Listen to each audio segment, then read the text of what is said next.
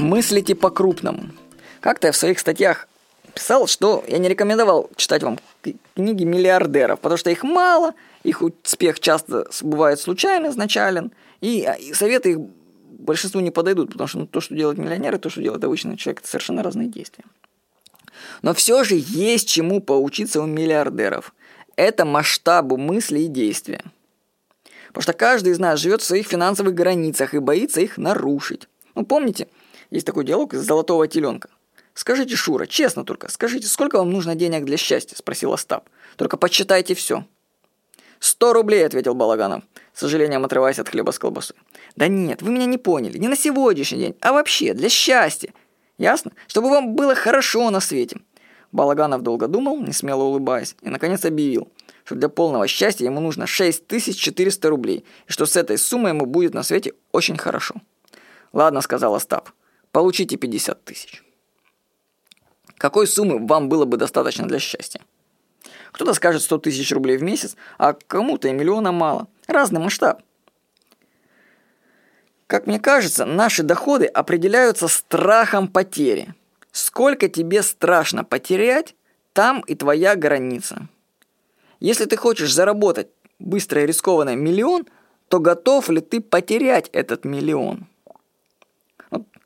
Я преодолел такой страх потери у себя. Я на бирже сыграл на полтора миллиона рублей вместо обычных пару сотен тысяч.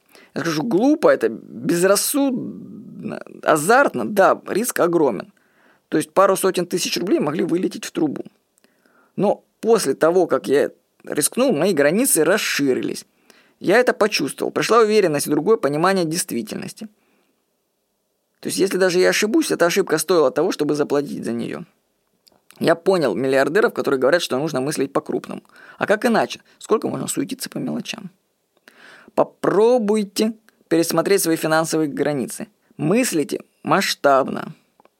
Ну, по скриптам, выход за финансовые границы в моем случае не подразумевает риска полного банкротства. Есть люди, которые ставят на кон все, единственной квартиры, и в итоге все проигрывают. Это недопустимо. Должна быть неприкосновенная подушка безопасности, а уже излишками можно рискнуть. Ну, скажу, что про биржу после того, как я сделал это, вот уже сколько времени прошло с этой заметки, я уже больше не играю на полтора миллиона. Мне уже просто это уже неинтересно. Но я просто попробовал, испытал это. Ну и достаточно. Знаете, как с аттракционами страха. Один раз ты прыгнул там с парашютом, второй раз прыгнул с парашютом, ну два раза прыгнул с парашютом. И скажу, что третий мне уже не хочется. Да, страшно, но мне это уже не интересно. Так же, как и неинтересно кататься вот на этих американских горках, потому что одного раза мне хватило. То есть я прошел это, но дальше себя насиловать страхом мне не хочется. Вот. А главная мысль все-таки была о том, что нужно все-таки мыслить по-крупному и подумать о том, какую сумму денег вам все же жалко потерять вот просто так сходу. Она и определит ваш страх, и его можно расширить чуть-чуть. Вот. С вами был Владимир Никонов.